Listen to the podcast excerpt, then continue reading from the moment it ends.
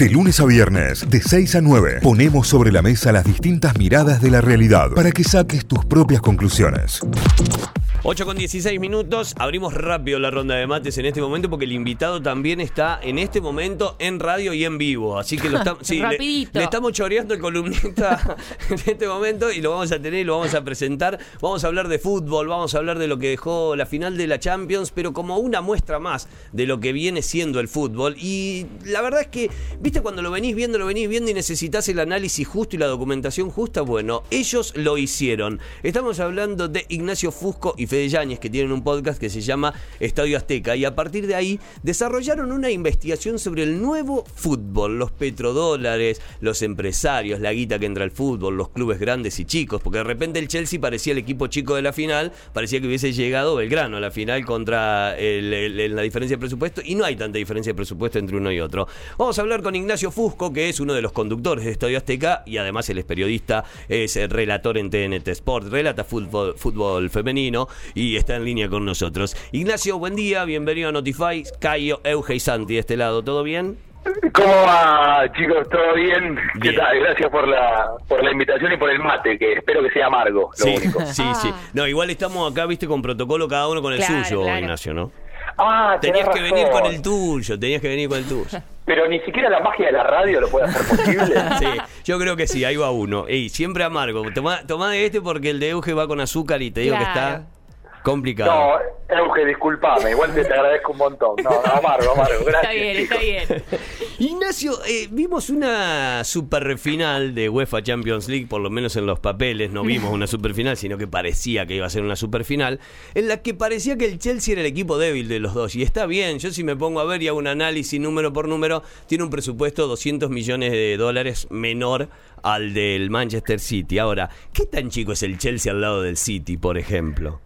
Sí, sí, si mirás lo- los equipos que, que más gastaron en las últimas cinco temporadas, o por él si querés desde que llegó Guardiola, tipo desde 2016, y el que más gastó fue el City, el Chelsea igual compone el top 5, así que también es cierto que capaz que, que- que es otra política. Eh, Claro. Por ejemplo, en el caso de también Timo Werner, digamos que viene de la Bundesliga, quizás jugadores que vinieron de equipos medios de la Bundesliga, pero son jugadores que ya al momento de que los compraran estaban medio como en una cartelera donde si no iban al Chelsea podían terminar de suplentes en el PSG, así que eh, ahí viste como que el sistema de los jugadores de Europa funciona medio a la perfección. Sí, sí. Eh, después lo que estuvo bueno, así que me, me pasaba ayer mirar, mirando el partido Boca Racing. Eh, perdón, co- cosa como, como lo pusieron tipo en horario europeo a las 3 de la tarde nuestra, yo en un momento me confundí, pero no, pero incluso por ejemplo en el, vamos a suponer que eh, Boca era el City y Chelsea era Racing, digamos, el Sí. que el que espera fue Chelsea, el que esperó ayer fue Racing. Sin embargo, a- había un montón de movimientos recontra interesantes, una técnica que acá ya no ves, sin embargo con dos equipos que plantearon lo mismo. Uno va a esperar y a bloquear y el otro tiene que ver si se le desata la imaginación para intentar romper esa resistencia. Pero la diferencia entre un nivel y un equipo y un partido y, y lo que vimos ayer, por ejemplo, fue medio medio abismal. Eh, y después también lo que lo que dijiste vos, ¿no? En- eh, bueno, el Chelsea fue medio eh, pionero en todo esto, ¿no? Porque Sí. hablamos del PSG, de- Claro. de- del City, Román también Abramovich, del... Abramovich es Claro. uno de los primeros que ingresa en la Premier con los petrodólares ruso. En este caso, digamos, lo único que cambia es el origen, porque los otros son de, Claro. de Emiratos Árabes, pero es más o menos la misma. De partida ahí yo creo que el modelo vino medio eh, siguiendo a Abramovich, ¿no? Y el modelo es medio similar, sí, sí, sí, el modelo, el, el modelo es medio es medio similar. Eh, en el caso del City, a mí en el caso del City me parece una cosa que es divertidísima. El dueño del City se llama Al Nayan, el, de- lo resumo, ¿no? El nombre es como una contraseña, no, la contraseña que, tipo de seguridad máxima, eh, que es, bueno, obviamente de la familia real de los Emiratos Árabes. Y vos fíjate dó- dó- dónde tienen puesta la plata de los tipos. Primero que un árabe decida nuestro entretenimiento y hasta te diría que reforme nuestra cultura, porque yo tengo un hijo de 8 años que de repente es hincha del City, ¿viste? Decís, ¿pero Claro, ¿Por qué? claro, claro. Eh, y, y, por ejemplo, no sé, el tipo tiene acciones en una empresa que se llama Virgin, que es una empresa que está craneando a ver en qué momento se pueden hacer viajes al espacio. Y el tipo, por ejemplo, tiene puesta plata ahí. Claro. Eh, o sea, con lo cual, eh, eh, el fútbol, claro, para ellos es. De hecho, creo que Abramovich, el Chelsea, lo había comprado en. ahora es medio divertido decir ese número, pero no sé, creo que eran menos de 20 millones de euros. Claro. no, perdón, 90, 90, 90, 90, perdón, 90. 90 millones de euros. Creo que 90, sí, un poco menos. Estamos hablando de hace 15 años.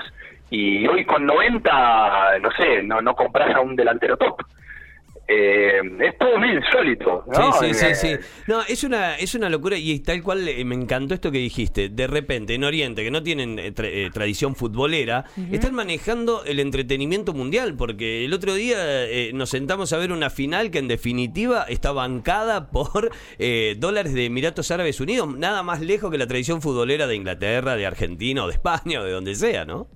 Claro, bueno, de eso la, mayoría de los dueños de los clubes de la Premier son norteamericanos y mm, lo de la Superliga, que parece que pasó cuando no había pandemia, ¿viste? Más o menos. eh, lo de la Superliga en parte responde a eso, o sea, la mayoría son dueños norteamericanos que quisieron copiar el modelo cerrado de, bueno, la NBA, la NFL, con la diferencia que en el fútbol, bueno, tenés 100 años de tradición, por lo menos nos queda medio de eso, de hecho la Europa League la gana el Villarreal. Sí. ¿Cuándo, ¿Cuándo hubiera podido jugar el Villarreal esa Superliga? Que Florentino ni siquiera ni, siquiera logró explicar eh, eh, cómo, eh, cómo podía clasificar un equipo medio de España. Eh, no sé, a mí me parece que también un poco es siempre lo mismo, es millonarios decidiendo entre millonarios y cuando hablan de una industria que está en picada, en realidad lo que quieren es ganar la misma plata que ganaban hace un año o ganar más. La industria no está en picada si vos estás reformando el Bernabéu o mm. si le haces contrato a un jugador por 30 millones de euros al año, como puede ganar Neymar en el PSG. O sea, el, el, presupuesto de, todo el fútbol de Boca, de todo el fútbol de Boca para bancar un año de plantel, a, a Tevez, a Cardona, a Andrada, es el sueldo de Neymar. Es muy divertido. Las diferencias. y eso también, Ignacio, hace que, el fútbol argentino, aunque siempre fue como una especie de vidriera para, para el resto, sea cada vez más una vidriera, cada vez más que, que no quedan acá los buenos jugadores y que se van cada vez más rápido, más jóvenes. Eh, sí, después también lo que me parece que cambió es que, mm, eh, a ver, en los últimos años Argentina vendió a los habilidosos capaz no tenemos habilidosos tan buenos o, pasó una época dorada y en el momento como siempre no la disfrutábamos porque nos estábamos peleando entre nosotros, que fue, no sé, Aymar, Saviola, tipo Saviola se iba derecho al Barcelona, Riquelme se iba derecho al Barcelona y hoy capaz los jugadores que son figuras acá, o como decimos, o ya se fueron, pero se fueron a qué? A jugar a un equipo medio de allá, no sé, por ejemplo el caso de Dybala. O sea, Dybala no, no jugó acá en primera división. De hecho, creo que jugó la promoción con San Lorenzo. Después no, no tiene partidos Claro, instituto, o sea, en primera, quiero decir primera división, no la primera de su club, no, sino primera. Bueno, él se fue a, a madurar al Palermo. O sea, ya ni siquiera te dan esa chance. En el caso de un distinto como Dybala, después lo que te pasa es que Argentina está vendiendo marcadores centrales. Sí. ¿Vieron eso? Sí, Romero, Medina, Foyt, eh, Nehuen Pérez. O sea, Argentina vende el primer pase. ¿Viste el famoso primer pase? Que acá Gustavo López se pone nervioso con Lieberman. ¡Oh, cuándo? Bueno.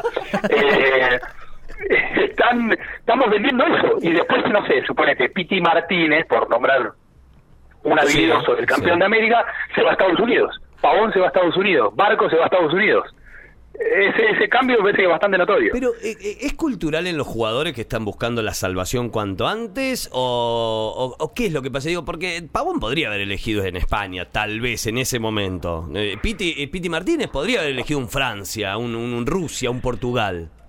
Sí, no, ahí ya la verdad no no lo sé, porque supongo hasta hasta ver, ver medios de pago, que los representantes arreglan, no, ahí no, si, si, si contesto le, les estaría mintiendo, sinceramente no tengo ni idea, sí, sí, sí es verdad que... No, pero digo futbolísticamente hablando, no, no, que le daba futbolísticamente, no, no económicamente, pero digo, futbolísticamente creo que tal vez, no sé, te digo los 5 o 10 de, de Europa, pero en algún club de Europa podrían haber funcionado como, como para funcionar, sí, por supuesto. Después, digamos, ¿por qué estoy intentando acordarme que va a salir un jugador que, que, que acá hayan, bueno, es que digo, Prato por él, a veces se van grandes encima. O sea, capaz es esa media la lógica, digamos, si, si te agarran joven, o sea, pues te ven de antes, ven la proyección, me parece que cambió, claro. Cambió todo el mapa ahí. Claro. Eh, que, hay buenos jugadores, lo sabe, de hecho vos ves la lista del sub-23, esta que ahora van a viajar a Marbella, a jugar a todos amistosos y después el, de ahí saldrá la lista de los juegos. Y hay jugadores piolas, digamos, que eso, Tagay, está Barco, está Tiago Almada, pero por ejemplo Estudiantes te vende al Grupo City a Darío Sarmiento, y Darío Sarmiento ¿cuántos años tiene? Claro. Y, capaz el distinto, de, el Aymar de hoy podría ser Darío Sarmiento, diciendo una pavada, eh, ponele, o Tiago Almada Eh, sí, Sí, sí, sí, como que nos vamos transformando en Uruguay lentamente. ¿no? O sea, es como que Qué feo eso. era eso. Eh, Perdón, no, disculpen. No, bien. Y La, la última te quiero hacer, Ignacio, porque también eh, te liberamos ya. Eh, y es con lo futbolístico. Un oyente acá escribió y dice, nadie habla de Guardiola que jugó sin nueve. Esto es una termeada que yo iba a decir, pero para mí, para mí, Guardiola le faltó el respeto al fútbol jugar una final sin cinco y sin nueve. Para mí, eh, que no tengo idea, pero le faltó el respeto al fútbol ese señor. Eh, no, para lo de 19 lo hizo durante casi toda la temporada. Sí. De hecho, el, el goleador de la temporada del City es Gundogan, Sí, sí, sí, sí. que está bien, jugó de 5. Sí, llamó un poco más la atención lo del lo del 5. Bueno, de hecho, en el gol de en el gol del Chelsea Sí. hay una, creo yo, una mala cobertura de Gundogan. Pero después también es cierto que si el City hubiera movido la pelota más rápido o hubiera desactivado eh, el planteo del Chelsea, no estaríamos hablando del 5. Messi hizo un gran partido el Chelsea. Sí, y ya sí, está. también, es cierto. Qué sé yo, total, la cosa, o sea, ¡ah, qué, qué lástima, qué, triste me pone. Eh, pero sí, no, no, sí, lo único, la, la- la única lástima es que, que ver las diferencias que hay cuando pones eh, un juego cuando pones otro. Sí, Simplemente eso, o sea, cuando ves partidos de otros lados. Totalmente. Eh, no, no, no mucho más. Eh, ¿Te gusta la experiencia de relatar fútbol femenino? ¿Te copa? Mira, me gusta mucho relatar eh, en, sí, o sea, digamos, cualquier campeonato, de hecho, no sé, por ejemplo, mañana hacemos la final de la reserva, ¿viste? Entre Boca y Sarmiento. Entonces, como que me gusta mucho elaborar los partidos puedo entender el contexto, buscar historias de los de los jugadores o incluso datos que más o menos expliquen un poquito el evento que estamos contando. Después lo que me pasa a mí con el campeonato femenino, que me da la sensación como que estamos transmitiendo, lo hacemos con, con Ángela Lerena, con eh, María del Maronega, Iris Otero, Gillo Garcilaso y ahora se sumó Maya Isega hace, hace dos semanas a comentar. Eh, me da la sensación que estamos transmitiendo una especie como de movimiento social, no, no un campeonato de fútbol solamente. Claro. Eh, por, por lo que labura la, la jugadora, por la historia que hay detrás, eh, obviamente por la desventaja con la que con la que cuentan, que es medio histórica, eh, tenés chicas de 15 años en los bancos de los suplentes. Claro. Entonces ahí vos tenés que explicar, no, mira, hay una chica de 15, ¿por qué? Porque no hay inferiores, ¿por qué no hay inferiores? Eh, y entonces ahí creo que estás contando otra cosa, no estás contando solo un campeonato de fútbol. Está. Eso me parece bastante bastante atractivo. Y después sí me, me asombró el campeonato. Me asombró el campeonato, me parece que hay equipos, eh, bueno, los cuatro grandes que serían River, Boca, San Lorenzo y la Guay, y después Racing, y tres jugadas muy buenas. O sea, que si hubieran tenido la, la misma base, la misma posibilidad cultural que tuvimos nosotros, eh, tendríamos un campeonato del carajo. Claro. Pero bueno, están esas falencias que recién ahora espero que se corrijan, pero Mm. que está bueno, está recontra bueno. Si no vieron un partido, de hecho, Sí, sí, debería sí. volver este fin de semana, no, no, no, no todavía no, no está confirmado, pero tendrían que jugar Boca, San Lorenzo y River Guay. Son dos partidos re piolas. O sea, los ponés y te quedás. Copado, copado para verlo. Ignacio, gracias, gracias, muchísimas gracias por esto. Gracias por Estadio Azteca. Fue como mi, mi, mi abrazo en el- durante Sí. todo el COVID fue Estadio también. Azteca. Cada vez que me tenía que bañar para bajar la fiebre, me ponía un capítulo de Estadio Azteca. Posta, eh, posta. Me acompañaron en un momento terrible, así que lo- los banco a muerte desde ahí, desde siempre. Bueno, muchas gracias, muchas gracias por, por eso. Sí, a nosotros también nos salvó la pandemia de hacer eso. Y bueno, nada, que tengan una, una linda mañana. Gracias por el llamado. Gracias, Ignacio. Fuerte abrazo. Ignacio Fusco, periodista deportivo, trabaja en TNT Sport, trabaja también en La Nación y es quien comanda junto a Fede Yáñez el podcast sobre fútbol Estadio Azteca. Escúchenlo, son documentales. De lo que menos se termina hablando es de fútbol. Hay historias. Sí, son tremendos. Hay documentos históricos. La verdad que está zarpado. Estadio Azteca, búsquenlo si quieren en Spotify. Grande, grande Ignacio Fusco. Notify, las distintas miradas de la actualidad para que saques tus propias conclusiones. De 6 a 9, Notify, plataforma de noticias.